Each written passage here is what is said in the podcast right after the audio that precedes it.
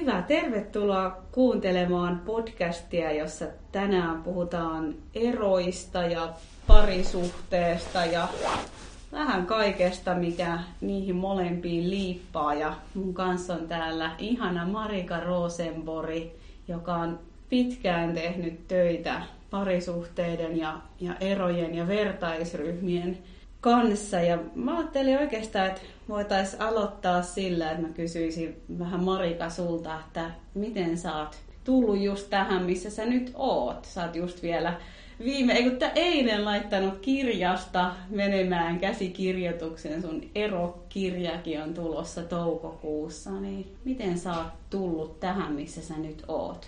Joo, tie on, tie on ollut pitkä ja, ja eilen kun kirjaa tuossa viimeistelin, niin ymmärsin, että 20 vuotta siitä on tänä vuonna tasan, kun mä nuorena 28-vuotiaana naisena niin jouduin sen eteen, että viisi, vain viisi vuotta kestänyt avioliitto päättyi miehen lähtöön. Yhdessä oltiin oltu siinä vaiheessa seitsemän vuotta, kun ero tuli. Ja, ja sitten todella meitä koski myös tämä yleinen tilastotieto, että kaksi viimeistä vuotta oli ollut aika kamalaa, haastavaa aikaa. Ja ehkä nyt jälkikäteen ajatellen, niin olisi ehkä voinut vetää johtopäätökset jo vähän aikaisemminkin siitä, mihin päädyttiin sitten Lusian päivänä 98, kun Jukka sitten lähti. Ja, ja, ja me, me ei sitten sen jälkeen kyllä enää edes yritetty uudella. Meillä, meillä toki oli siinä ollut pariterapiaa jonkun verran taustalla, ää, mutta mutta se sitten keskeytyi sitten siihen eropäätökseen. Ja tuohon aikaan meidän lapset oli 2- ja 3-vuotiaita, ja he ovat nykyään 21 ja 22-vuotiaita.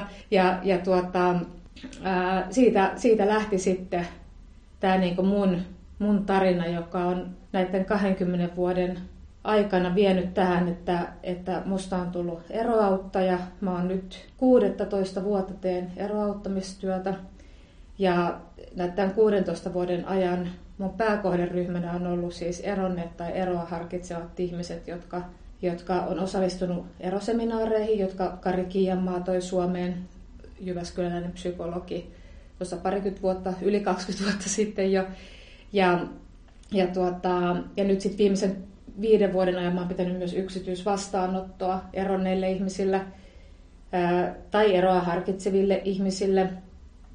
Ja jotenkin semmoisena niin luonnollisena syntymänä tästä kaikesta on nyt sitten ihan viimeisen, viimeisten vuosien aikana ää, tullut mun elämään niin ehkä eniten inspiroivaksi työalueeksi parisuhdeauttaminen, koska tietenkin, mitä enemmän mä tiedän siitä, kuinka parisuhteet päättyy ja miksi ne päättyy, niin sitä enemmän mulla on tietoa myös siitä, että kuinka ne voi pysyä yhdessä ja vahvistua. Ja, ja nyt sitten yhä enemmän mun yksityisasiakkaista on pariskuntia, jotka haluavat työskennellä sen eteen, että yhteinen tulevaisuus olisi, olisi mahdollinen.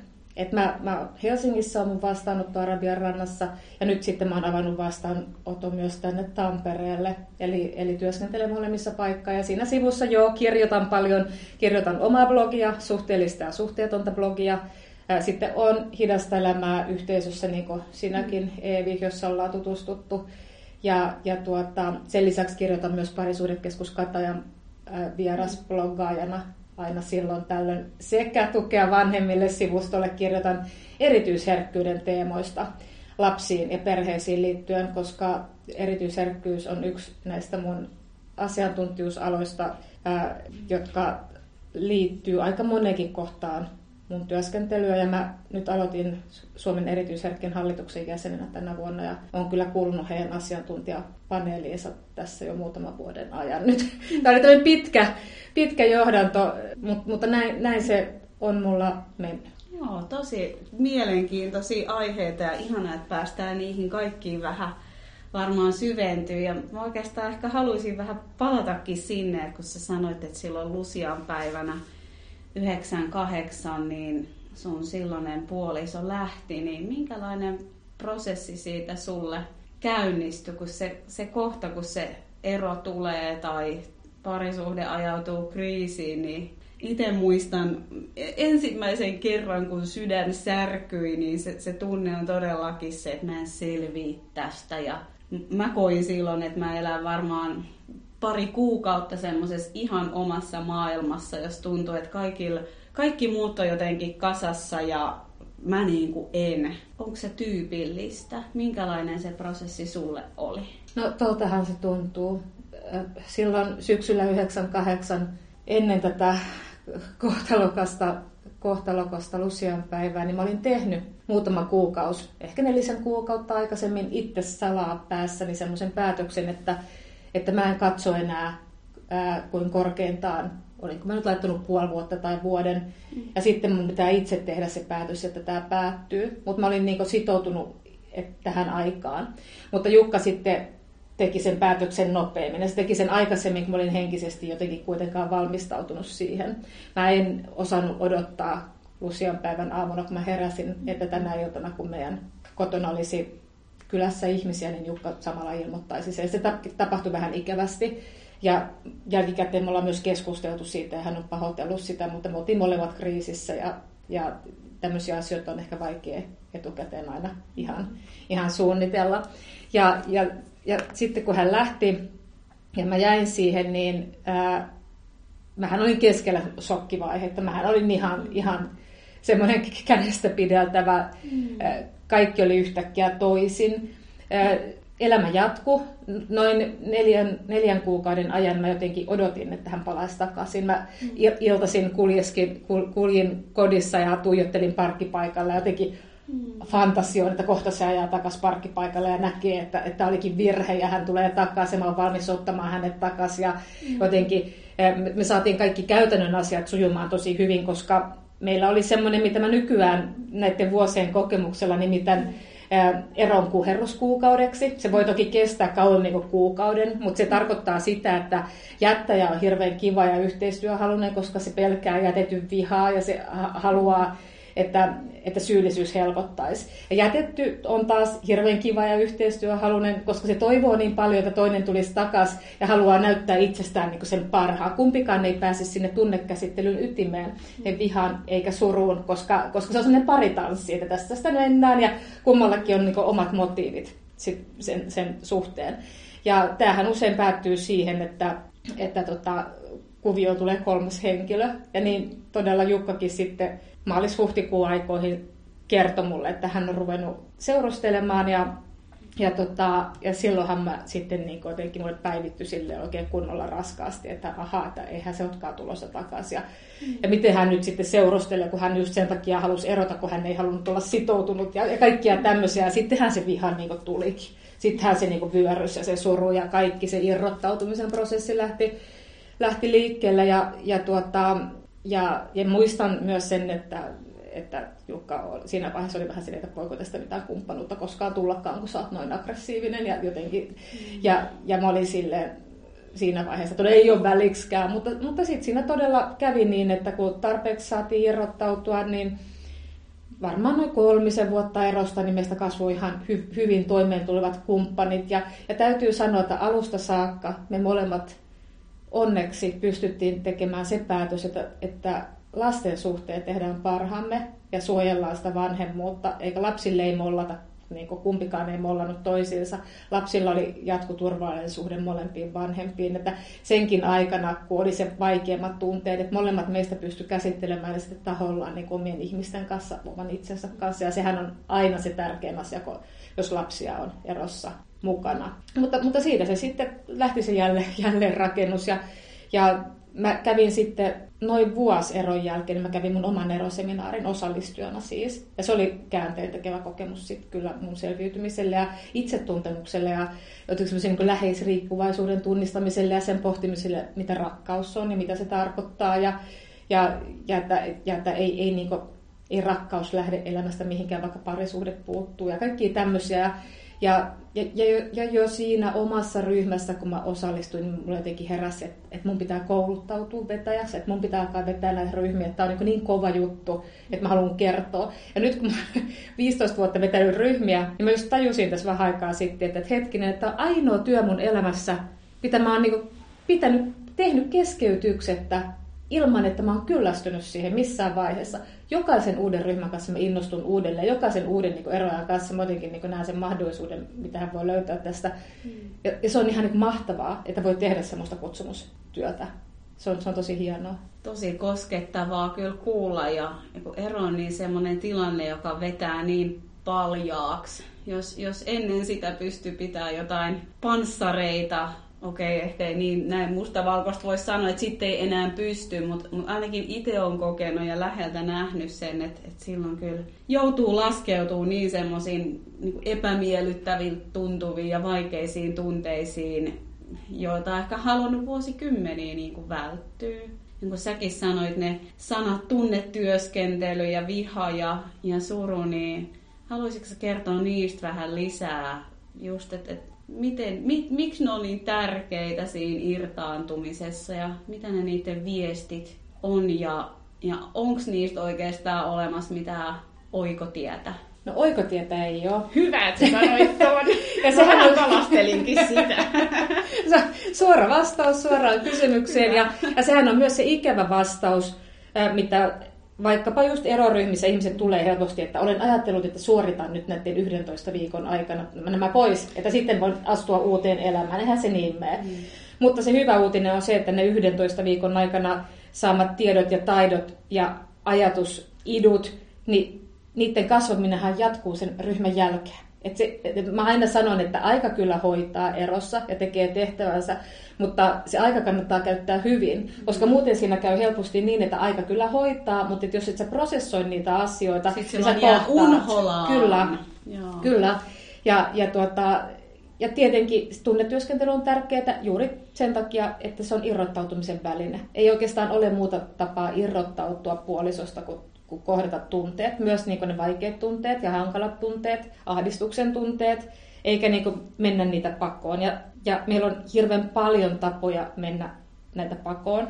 Ju, juuri näitä samoja asioita, joita itse käsittelet omassa mm. kirjassasi, että, että me voidaan paeta vaikeita tunteita vaikka urheiluun tai syömiseen tai päihteisiin tai seksiin tai pelaamiseen tai, mm. tai työntekoon, ihan mihin tahansa. Ja jotkut niistä on tietysti ylvämpiä ja hienompia tapoja. Eli me nä- ja, ja, ne, ja voidaan saada kiitosta jopa niistä, että onpas mm. tämä niin hienoa, että sä teet näin. Mutta, mutta se pääpointti oli se, että, että suostuisi olemaan läsnä niille tunteille, eikä, eikä se, että, että syöksyisi niitä pakoon johonkin mm. asiaan.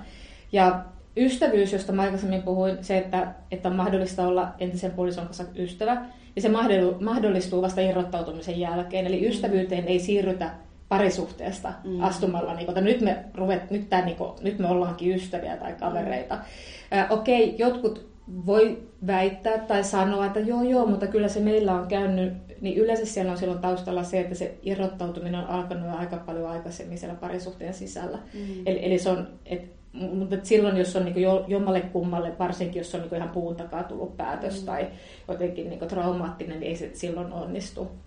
Ja, ja se tekee, sitten niiden tunteiden tunteminen tekee tilaa sille uudelle niin kumppanuudelle ja sen uuden elämän jotenkin haltuunottamiselle. Mm. Mutta mut tunteisiin liittyen on aina tärkeää muistaa myös se, että et esimerkiksi niin kun, tai kun erotilanteesta puhutaan, niin sun kumppani se ei ole yksin vastuussa kaikista niistä ikävistä tunteista, joita sä tunnet mm. eron hetkellä, vaan, vaan kaikki kriisit aina, mitä me kohdataan elämässä, ja nostaa myös aikaisemmista elämänvaiheista niitä tunteita esille. Meidän aivot ei tunnista sitä, että onko tämä suru ja viha, mitä mä nyt tunnen, vaikka, vaikka musta tuntuu, että se on ton niin mulkun eksan niin ansiota, että mä tunnen tätä, kaikki, tätä niin paskaa, mitä mä käyn mm. läpi. Ja siellä on kuitenkin todennäköisesti myös aikaisempia asioita elämässä, mm. mitkä niin nostattaa sitä. Ja, ja, se on hyvä ymmärtää, koska se on niin armollisuutta niin itseään, mutta myös kumppania kohtaan ja jotenkin semmoisen kokonaisuuden hahmottamista. Joo, toi kuulostaa tosi, tosi todelta ja itse huomannut erossa sekä sit myöhemmin parisuhdekriisissä, että et mähän itken nyt itse asiassa ikävää mun isää kohtaan. Juuri näin. Tai nyt mä niinku on vihanen oikeastaan mun äidille, että et, niinku samalla iso mahdollisuus, että ne semmoiset vuosikymmeniä haudatut tunteet on päässyt tulemaan näkyviin ja sitten samalla ehkä myös aika selittäviä tekijöitä, että, että miksi mä oon valinnut just tämän kumppanin. Että on myös ollut se, että, että mä oon hakenut sieltä just sitä äidin tai isän jotain korviketta, niin huomaatko tällaista sun työssä, että, että mi- miten se pari valinta on jo ehkä vaikuttanut sitten? Tämä ei ole kauhean selkeä kysymys. Osaanko mä asetella sen vielä paremmin jotenkin? Um, tai silloin, kun sitä erotyötä... Joo, joo. Siis sehän on meidän toisen kerran aihekin siellä eroseminaareissa, eli se on sopeutuminen. Joo. Puhutaan siitä, että lapsena me opittiin käyttämään moninaisia keinoja saadaksemme hyväksyntää ja rakkautta meidän vanhemmilta.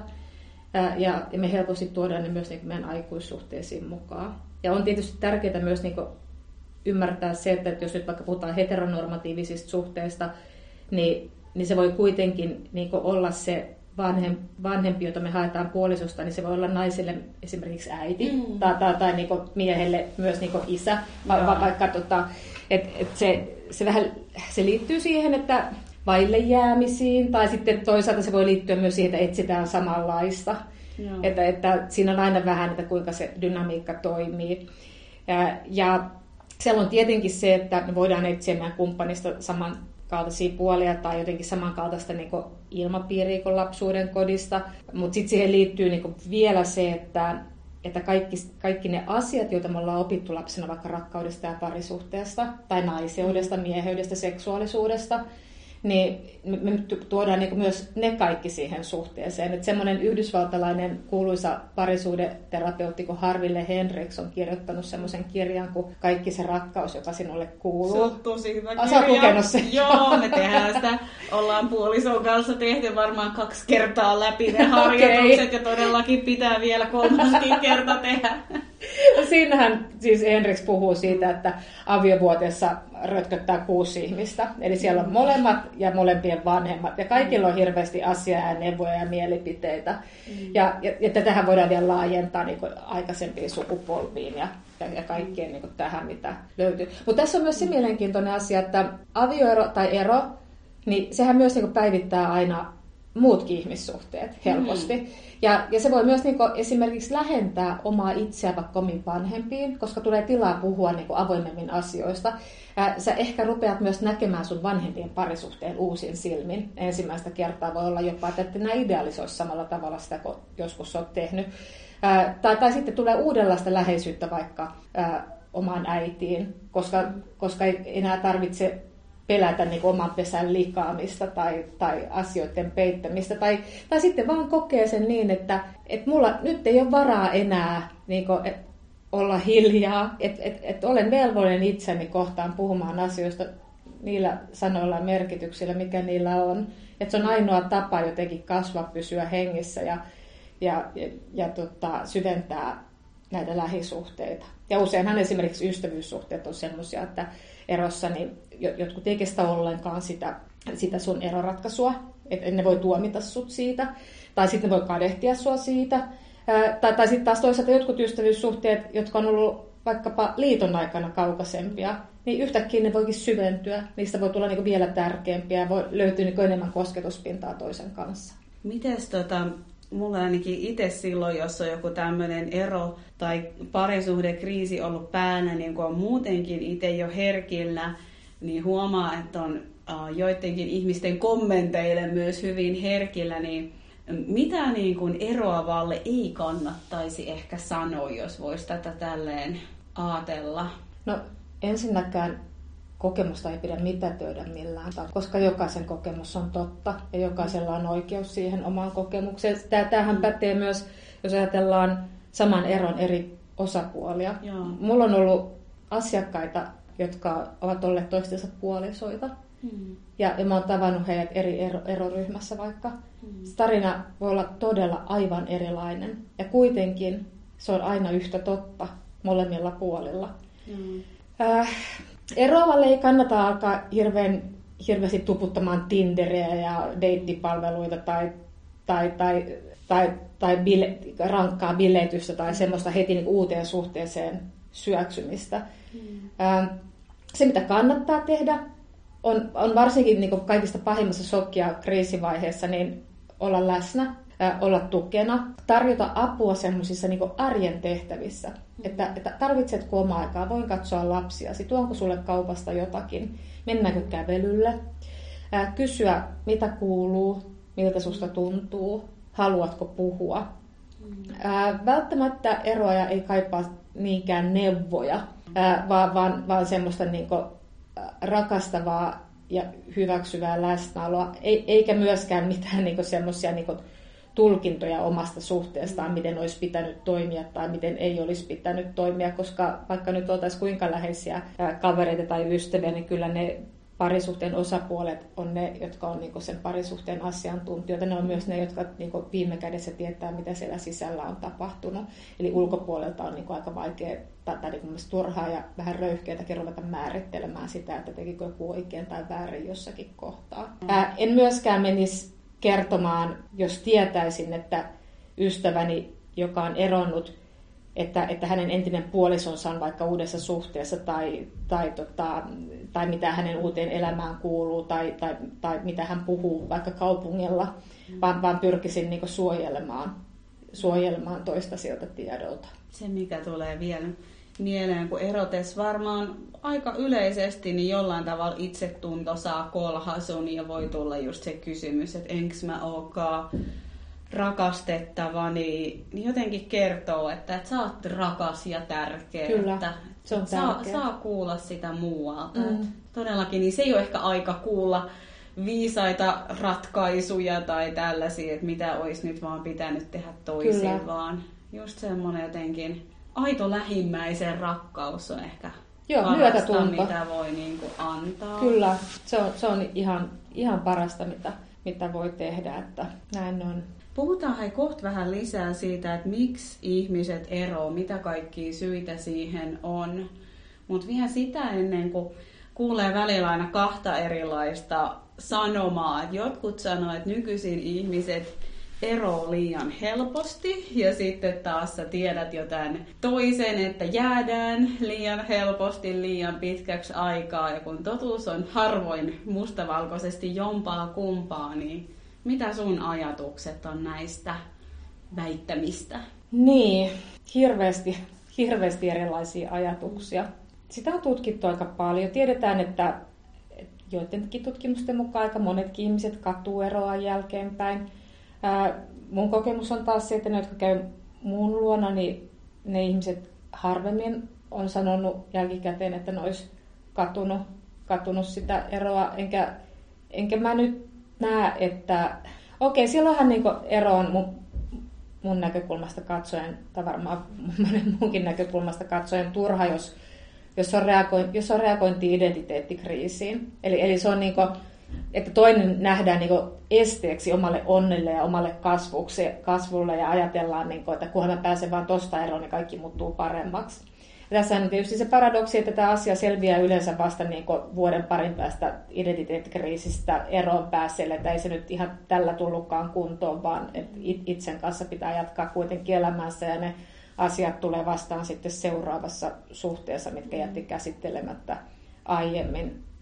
Ää, avioerot, avioliitto ylipäätään yleistyi vasta niin parista vuotta sitten, niin alkoi tulla mainstreamiksi ja ja, ja sitten se, se, miten se niinku, niinku vaikutti kaikkeen tähän niinku romanttisen rakkauden käsitykseen ja ydinperheessä ja muuta, niin, niin silloin sitten semmoinen niinku, kukoistuksen kausi on ollut viimeiset sata vuotta, kunnes se sitten kuitenkin niin siinä rinnalla myös avioerot on koko ajan noussut. Ja sitten 80-luvulla niin avioerolaki ja muiden uusimiset, uusimisten takia niin niin kuin tuli vielä sellainen piikki. Ja nythän on niin ollut aika samassa kohtaa viimeiset vuodet. Että se on sitä 3 14 000 euroa vuodessa, mitä tulee. Että se, se, on, se ei ole ihan puolet. Siis 39 prosenttia ekoista avioliitosta päätyy eroon viimeisistä tilastoista taisi olla. Ja sitten jos siihen lasketaan kaikki avioerot, niin sitten niitä on, niin se lähenee sitä 50 prosenttia, mutta ei se vieläkään ihan, ihan sitä ole. Ää, mä näen, että ylipäätään parisuhteen ää, luonne muuttuu koko ajan. Siitä on ihan hiljaisia signaaleja, tulee erilaisia suhteita. On polyamorisia suhteita ja on vapaita suhteita, on avoimia suhteita, on, on peräkkäisiä monogamisia yksiavioisia suhteita. avioliittojen määrä niin vähenee, ihmiset elää vanhemmaksi, on, on tietenkin koko ajan haastavampaa pitää samaa suhdetta yllä tässä yhteiskunnassa, missä toisaalta meillä on niin enemmän vapaa-aikaa ja sitten toisaalta sitä on myös niin vähemmän, koska ihmiset tekee niin paljon työtä. Ja sitten avio, avioliittoon tai mihin tahansa parisuhteeseen myös asetetaan paljon kovempia odotuksia kuin milloinkaan ennen. Että sun kumppanin pitäisi olla sen lisäksi, että, että te jäätte niin arjen keskenään ja sen pitäisi olla sun paras ystävä ja kiihkeä rakastettu ja, ja, ja, ja, ja, ja kaikkea niin tätä samaan aikaan, niin onhan se, niin kuin, se on tosi tosi paljon paineita yhdelle ihmissuhteelle. Tämä, nyt tämä lähti vähän polveilemaan sun kysymyksestä. Se oli onks... tarkoituskin, että sillä on tilaa vähän joo. lähtee just sinne. Mut, mutta, mutta joo, siis mä ajattelen että sitten taas liitoista, mistä ei, mihin jäädään, että ei tehdä sitä eroa. Että jäädään vaikka niin kun, ei ole mitään muuta yhteistä kuin sitoutuminen toiseen, niin, niin, niin kyllä semmoinen niin tyytyminen huonoon, mitään antamattomaan suhteeseen, niin onhan se nyt ihan älyttömän alakulonen ja lohduton näkymä, mm. koska ää, elämä on aika lyhyt, se kannattaisi käyttää hyvin. Mm. Ja, ja, ja jos on keskellä semmoista maisemaa, niin silloin kyllä kannattaisi tehdä jotain okei okay, sille liitolle, tai, tai sitten on, tehdä niin ratkaisu oman elämän suhteen ja lähteä pois. Mutta mm. mut on tietenkin tosi, tosi paljon asioita, jotka vaikuttaa niihin päätöksiin, ja mm. jokainen joutuu itse tekemään sen viime kädessä. Sä jotenkin sanoit tuosta, että, että parisuhteella on niin kovia odotuksia tänä päivänä, että sen kumppanin ja sen suhteen pitäisi just olla intohimoinen ja henkinenkin ehkä ja mm. kasvattava ja sielun kumppani ja ties, ties ja mitä, mm. just näin, niin, niin minkälainen on kuitenkin sit se realismi, kun sä oot kuullut suomalaisten parisuhteista melkein 20 vuoden ajan, että et mitä on sitten kuitenkin lopulta ihan semmoinen tavallinen ihmissuhde, joka sun mielestä ri- olisi riittävän hyvä? Ihmissuhteisiin liittyy aina ahdistusta. Eli se, että, että joskus ahdistaa suhteessa, niin, niin se ei ole mikään hälytysmerkki. Mutta jos ahdistus jatkuu ja jatkuu, eikä vähene, eikä myöskään niinku riidat ja keskustelut avaa niinku parempaa maisemaa. Eikä, eikä vahvista sitä läheisyyttä ja ymmärrystä parin välille, niin ollaan kyllä mun mielestä aika tukalassa tilanteessa. Että, että se tietysti on myös semmoista niin arvopohdintaa, että, että mitä minulle merkitsee olla parisuhteessa tai avioliitossa tai avoliitossa tai missä vaan, että mitä asioita siinä pitää täyttyä. Puhutaan itse asiassa niin tarpeista. Mm. Se on ehkä helpompi ymmärtää ne tarpeet kuin arvot, kun arvot on ehkä vähän semmoiset niin käsitteet, niin, abstraktimmat. Mutta voidaan ajatella tämmöistä kehää, missä keskellä on ydintarpeet, sitten mm. toisella kehällä on perustarpeet, kolmannella kehällä on ihan kiva tarpeet, mm. ja sitten siellä muualla on ihan sama tarpeet. Ja se, että kuinka hyvin avioliitto vastaa meidän odotuksia tai parisuhde vastaa meidän odotuksia, ää, liittyy siihen, kuinka paljon me jaetaan samoilla kehillä olevia, olevia tarpeita toistemme kanssa. Eli, eli olisi tärkeää, että siellä ydintarpeissa olevat asiat olisi meillä yhteisiä. Koska jos mun ydintarpeissa on vaikka seksuaalisuus ja läheisyys, ja sulla se on siellä ihan kiva kehällä, mm. niin sitten todennäköisesti tulee ongelmia. Mm. Ja kaikissa parisuhteissa tämä tarvehierarkia on omanlaisensa. Mm. Eli, eli ei voida niin sanoa yksiselitteisesti vaikka, että, että kaikissa hyvissä suhteessa on seksiä joka viikko tai, mm. tai että, että, että, että kyllä se perheelämä sitten toimii, kun molemmat tekee kotitöitä. Mm. Se liittyy ihan siihen, että miss, millä kehällä mennään kumpikin ja, ja, ja kuinka ne tulee sinne niin arjen teoissa silloin näkyviin. Ja se, se on olennaista. Ja silloin, jos ne osuu kohdilleen, tai sitten, että sanotaan voi sietää sitä, että toisella ne tarpeet on eri, eri puolella, niin, niin silloin todennäköisesti siinä niin myös niin viihdytään ja, ja se tuntuu niin tarpeeksi hyvältä. Tota, huomaatko sellaista sun eroryhmissä sellaista ihannetta sellaisesta itsenäisestä pärjäävästä ihmisestä, joka ei saisi tarvita? On, onko suomalaisten jotenkin sallittuu tarvita? On mun mielestä. ehkä niinku, nyt ihan tollasenaan niinku, me ei siitä paljon keskustella. Enemmän me keskustellaan eroseminaarin loppupuolella siitä, että, että, että mikä minulle tässä elämänvaiheessa on hyvä. Mm. Että, että tarvitsenko toista ihmistä vierelleni vai en. Siinä mielessä jälleenrakennus, kun suhteesi päättyy, eli tämä Fisserin alkuperäinen kirja, mi, mitä tota, käytetään myös seminaarin käsikirjana. Nykyään hän, siinä on myös toinen vaihtoehto, tämä Marina Stolboon erosta eteenpäin, joka on niin modernimpi suomalainen versio. Mutta siinä Fisserin kirjassa aika paljon ää, jotenkin ajatellaan, että parisuhteettomuus on vaihe vaan ennen kuin ja taas päästään parisuhteeseen. Tai että, että sitten tiedät, että olet selvinnyt, kun jotenkin suuntaudut taas niin kuin deittailun. Mä en ajattele niin. Mä ajattelen, että mm. ihminen voi elää ihan onnellista elämää parisuhteettomassa tilassa. Kaikki ihmiset ei todella kaipaa parisuudetta elämään. Tai, tai sitten jos tällä hetkellä just susta tuntuu, että, että tota, sä oot mieluummin yksin niin se riittää. Voi olla, että vuoden kuluttua sulla on eri tilanne, ja sä niin havahdutkin siihen, että nyt sä tunnet kutsumusta niin toisen ihmisen luokse. Eli mun mielestä olisi tärkeää tehdä tilaa sille, että on monta tapaa olla onnellinen. Parisuuden ei ole ainoa tapa saada rakkautta tai seksiä elämäänsä ää, tai läheisyyttä. Ja, ja, ja taas toisinpäin, parisuuden ei myöskään takaa niitä asioita, vaikka mä jotenkin hirveän helposti kompastuttaa niin semmoisia asioita. Tai että eikö sulla ketään tätä, mitä oot ollut niin neljä vuotta sinkkuna, että mikä sus on vikana. Vaikka voi olla, että ihminen elää niin paljon niin täyteläisempää ja rakkaudellisempaa elämää kuin moni muu, jolla on niin se normiparisuhde. Joo, tota, kiitos. Tuo oli tärkeä pointti kyllä. Se kysymys, mitä tuossa jo aiemmin mietin, että miksi miksi suhteet päätyy eroon? Siihenkin on varmasti monia syitä, mutta et mitä sä huomaat sellaisiksi yleisiksi? No ensinnäkin ää, parisuhteissa riidellään eniten kotitöistä, seksiin liittyvistä asioista ää, ja lasten kasvattamiseen liittyvistä asioista ne on, ne on niitä, tota, mitkä eniten aiheuttaa eri puraa. Mutta sehän ei kuitenkaan tarkoita sitä, että ne olisi ne syyt eroon. Se tarkoittaa vain sitä, että ne on ne, mistä niinku eniten ehkä sitten käydään keskusteluja, että, että kumpi on oikeassa tai mitä tälle pitäisi tehdä. Suurimmat syyt siihen, että ihmiset ero löytyy läheisyyden puutteesta, eli tämä vanha niin sanottu kasvoimme eri, erilleen niin pätee yhä. Ää, päihteiden käytöstä, uskottomuudesta. Toisaalta mä itse näen sen, tai mä oon sitä mieltä, että jos uskottomuus on ainoa syy ero, niin silloin se ero on ollut turha. Mm. Mutta, mutta ei se uskottomuus yleensä ole ainoa mm. syy ero, vaan se on seuraus jostakin tai reaktio johonkin. Ja, ja sitten samalla usein myös se niin viimeinen niitti, että nyt tästä ei ole enää niin eteenpäin menemiseksi. Eli Eli ihmiset kadottaa jotenkin yhteyden toisiinsa.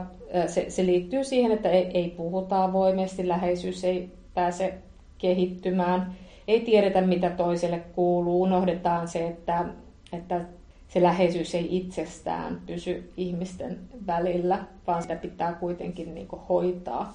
Ää, avioeroihin voi liittyä tietysti niin dramatiikkaakin, niin vaikka kolmasia osapuolia, mutta suurin syy eroista on niin aika semmoisia proosallisia, aika tavallisia, semmoisia vähän ehkä tylsiäkin, että kun ei tästä nyt oikein mitään saada, niin, niin tota, tarvitseeko tässä niin enää oikein mitään sitten yrittääkään. Että se on tietysti surullista, että, että moni vaihtaa lennossa toiseen, koska olisi vähemmän kivuliasta sille entiselle puolisolle, että, että voitaisiin todeta jo ennen kuin se kolmas henkilö on tullut siihen, että tämä ei toimi ja pitäisikö meidän tehdä tälle jotain, tai pitäisikö meidän erota.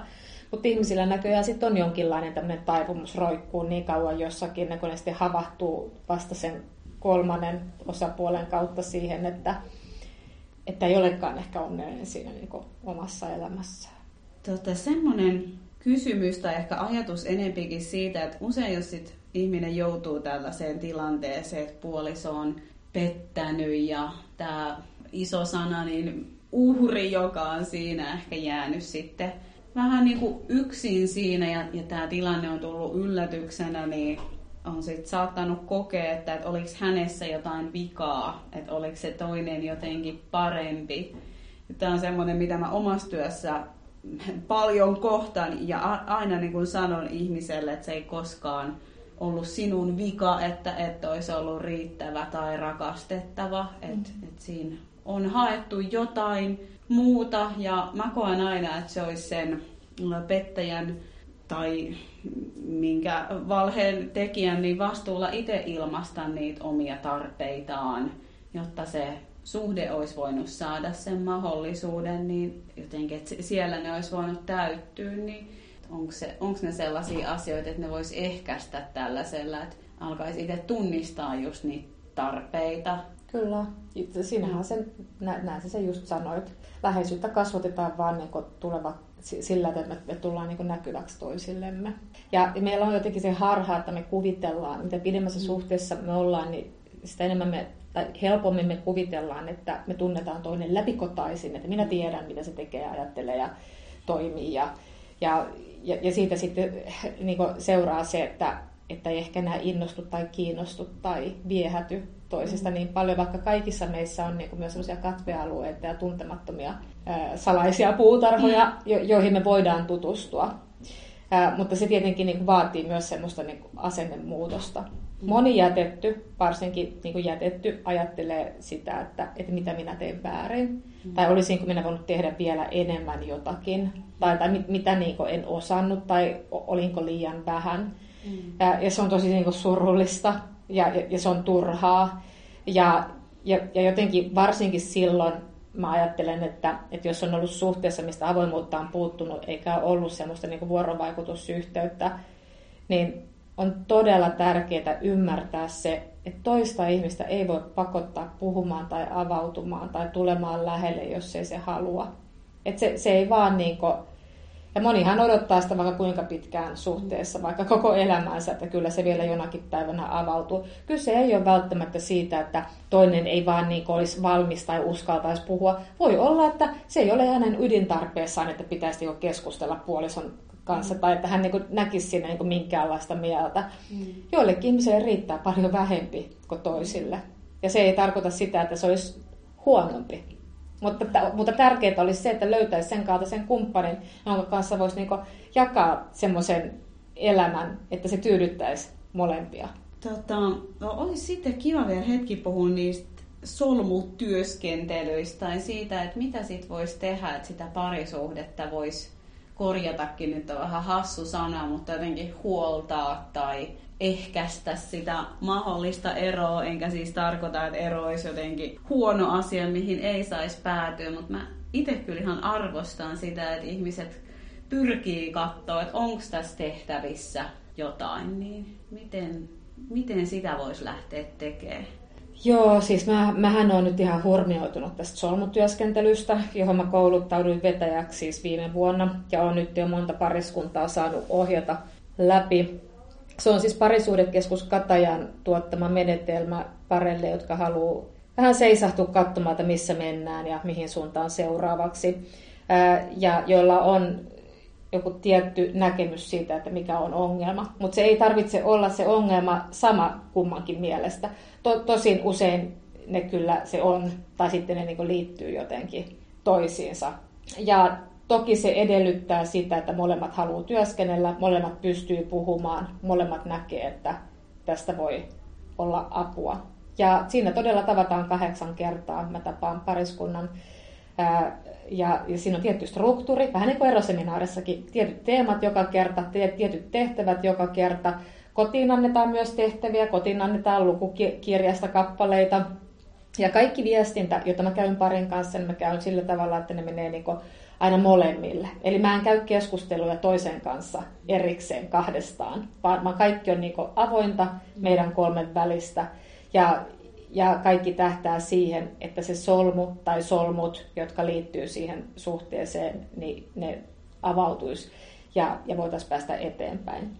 Ensimmäiset ää, noin viisi kertaa keskitytään siihen, että mistä ollaan tulossa, mitä on tapahtunut, mitä tunteita siihen on liittynyt, kuinka seksuaalisuus tähän on resonoinut. Sen jälkeen siirrytään nykyhetkeen pohditaan sitä, että mitä haluan tänään. Eli aluksi ei tarvitse edes tietää, että halutaanko jatkaa yhdessä. Mutta, mutta sitten siinä puolivälin toisella puolella valitaan joko, että haluan jatkaa yhdessä niin kuin ennenkin, haluan jatkaa yhdessä, mutta haluan, että jokin muuttuu, haluan erota tai en tiedä mitä haluan. Ja näiden perusteella sitten seitsemännellä kerralla tehdään askelkartta, että kuinka me viedään käytäntöön näitä asioita, että nämä, nämä tulee todeksi. Ja olisi sitten mikä tahansa se mm. haluaminen. Ja joskus voi olla, että se on eri, eri halu molemmilla ja silloin pitää niin kuin, toki pohtia sitä, että kuinka me saadaan se toimimaan. Mm. Ja sitten viimeinen kerta on sitten palaute, palautekerta. Eli, eli nämä seitsemän ensimmäistä tapaamista kestää puolesta, puolesta toista tunnista kahteen tuntiin ja viimeinen kerta on sitten tunnin kestävä. Ja ää, hyvin pitkälle työskentely on sitä, että me pohditaan, että mitkä on tosiasioita, mitkä on tunteita, mitkä on ajatuksia, mitkä on toiveita, mitkä on tavoitteita.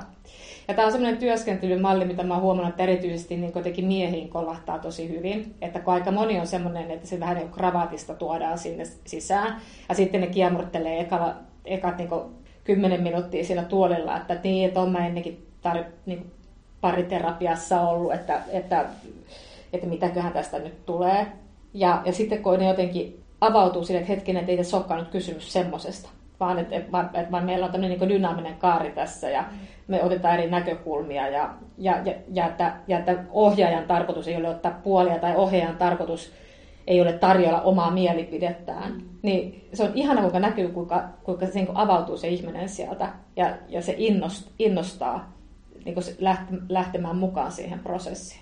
Onpa tosi hieno kuulla. Tämä on jotenkin niin turvallinen tila sille, että jotenkin se hyväksyvä ympäristö siinäkin, ettei tule sitä tunnetta, että nyt toi nainen on tuolle kukkahattu tädille syöttänyt jonkun ajatuksen Joo. ja sen mukaan sitten tässä pitäisi jotenkin niin kuin mennä. Tota, miten näistä solmuista sitten vielä, niin mä muistan, sä oot mulle joskus kertonut tämmöisestä kolmiosta, jotka Joo. liittyy hyvään parisuhteeseen, niin se voisi tähänkin kohtaan mennä, niin haluaisitko sen jakaa vielä tähän loppuun? Mielelläni, kyllä. Ja tämä on todella kolmio, jonka olen vienyt sekä eroseminaariin että, että tuota solmuvalmennuksen, vaikka se ei kumpaankaan sinne alun perin kuulu. Enkä välttämättä aina vie näissä prosesseissa, mutta silloin kun se liippaa läheltä, niin mä kerron, koska tokihan on mahdollista täydentää myös niin muulla tiedolla näitä prosesseja. Kysymyksessä on siis yhdysvaltalaisen Robert Sternbergin kolmio, eli jolla hän kuvaa rakkaussuhdetta. Eli siinä on kolme kärkeä. Ylhäällä on avoimuuskärki, Siinä voisi lukea myös läheisyys, mutta se on avoimuus, koska avoimuutta ei voi olla ilman läheisyyttä ja läheisyys synnyttää avoimuutta. Toinen kärki on sitoutuminen ja kolmas on intohimo. Ja sillä kuvataan sitä, että nämä kolme, läheisyys, intohimo, sitoutuminen, niin jollakin tavalla näkyy aina kaikissa parisuuden rakkausasetelmissa. Tai jos ei näy, niin sekin on viesti jostakin. Pitäisi jotenkin tulla näkyväksi. Ja, ja näitä kulmia tarkastelemalla voi ymmärtää omasta suhteestaan aika paljon, varsinkin jos ne laittaa vaikka oman suhteen aikajanalle sieltä alusta niin kuin tähän päivään. Että miten nämä on vaihdellut ja miten ne on korreloinut toistensa kanssa nämä kolme asiaa. Mulla on esimerkiksi aika tyypillinen asiakas, on semmoinen 5-60 nainen, joka tulee, tulee vastaanotolle ja kun me tutkitaan tätä kolmioa, niin hän sanoi, että ei, ei meillä ole ollut tuossa viimeisen kymmenen vuoden ajan pelkkää sitoutumista. Että kolmi on ollut ihan pelkästään tätä sitoutumista, että ei meillä ole mitään läheisyyttä tai intohimoa. Mutta sitoutumista on ollut. Ja ei ole petetty toisiamme, mutta ei ole myöskään innostuttu toisista. Me ei ollut seksiä, kosketusta, läheisyyttä, koska intohimohan tarkoittaa tässä nyt muutakin kuin seksuaalisuutta. Että se on semmoista yhdessä niin kuin, no, innostumista ja semmoista energiaa. Ja, ja myös sitä, että ottaa niin kuin, omasta onnellisuudestaan vastuuta, ei vaan niin kuin, odota, että toinen toinen niin kuin sitä sulle on niin kuin kiinnostunut myös omasta elämästään. Juuri niin, juuri niin. Ja, ja tuota, ja sitoutuminen, joo, sitä, tarvitaan myös parisuhteen liimaksi, mutta sehän tarkoittaa juuri sitä, mitä te olette toisilleen luvanneet. Ja sitoutuminen voi tarkoittaa ihan eri asiaa niin sun parisuhteessa kuin mun parisuhteessa vaikka. Mm. Et se on, sehän on sitä, että molemmat kunnioittaa niitä sääntöjä, mitkä me ollaan yhdessä tehty. Ja sehän onkin mielenkiintoista tehdä. Ihmiset välttämättä koskaan ole edes pitkenkään suhteiden aikana puhunut esimerkiksi siitä, että mikä on pettämisen raja tai mitä on sallittua tehdä. Tai... Mikä on se meidän sitoutuminen niin, kyllä. tai mitä on sitoutuminen itseen. Esimerkiksi. Joka voisi olla kuitenkin tavallaan pohja sille, että voi sitoutua toiseen, Joo, näin. että mihin sitoutuu itsessään taas. Kyllä, kyllä. Ja, ja näiden, niin, se mm. mielenkiintoinen asia, että englanninkielestä niin tämä sitoutuminen on joissakin suomennoksissa käännetty myös omistautumiseksi. Mm. Mä aina joskus laitan ihmisiä pohtimaan sitä, että kumpi on parempi sana. Mitä sä ajattelet, Teevi? Mä tykkään kyllä sitoutumisesta. Um, mä oon sit, sitoutumista sanaa paljon miettinyt itsekin ja ollaan omassa parisuhteessa sitä käyty paljon läpi, että hetkinen, että mitä se oikeastaan ihan niin kuin oikeasti on, että mulla on ehkä siihen sanaan hyvä suhde sinällään, että mä ajattelen, että se on, se on niin kuin tiettyjä valintoja, joskus silloinkin, kun ei ekana huvittaisi, mutta jotka on yhdessä jotenkin katsottu, että nämä, nämä tukee tämän suhteen sellaista turvaa, läheisyyttä ja mahdollisuutta niin kuin eheytyy. Mä että se on, sellaista on mulle sitoutuminen. Joo, Joo, saan kyllä kiinni tuosta. Se on, se on mm. mielenkiintoista, minkälaisia niin kuin, tunnelmia ja tunteita eri sanoihin liittyy. Koska nämä kaksi eri sanaa, mitä on käytetty samaa asiaa kuvaamaan, niin aiheuttaa ihmisissä hyvin erilaisia niin kuin, reaktioita ja tunteita. Miten sitten tuo intohimo kohta vielä? Mä itse, mulla on siihen taas ehkä, voi olla latauksia siihen sanaan, kun Mä en pidä itteeni mitenkään mega intohimoisena ihmisenä, mutta toisaalta mä oon hyvin kiinnostunut omasta elämästäni ja, ja asioista, mitkä on mulle tärkeitä. Mutta mulle ei ollut koskaan ehkä niin tyypillistä semmoinen, mitä mä sanoisin, tai no on mulle kyllä vouhotuskin ollut tyypillistä, mitä mä tässä käyn keulimaan, mutta sellainen... Ähm, ehkä niin kuin spontaanius tai äkkipikaisuus ei ole ollut mulle tyypillisiä. Intohimohan siis ei tarkoita sitä, mm. mutta avaa sitä vähän vielä, että et mitä se niin kuin voisi tarkoittaa. Äh, no joo, no tässä Sternbergin kolmiossahan tietenkin se liittyy mm. seksuaalisuuteen, mutta se Joo. liittyy nyt laajemmin, se liittyy elämän voimana, mikä Joo. taas sitten määrittää esimerkiksi meidän kutsumusasioita, mm. mitä kohtaa me tunnetaan vetoa, se, se liittyy semmoiseen niin ydinenergiaan, mitä meillä on. Tokihan siihen, mä, mä liitän heti niin kuin esimerkiksi innostuvan elämän asenteen. Elämyshakuisuus on mun mielestä yksi intohimon piirre. Ää, se on jotenkin niin sen tunnistamista, ää, ää, mikä saa mut niin jotenkin syttymään se on jotenkin se elossa olemista, ei vaan elämistä, vaan elossa No se, sinä sen olemista. sanoit.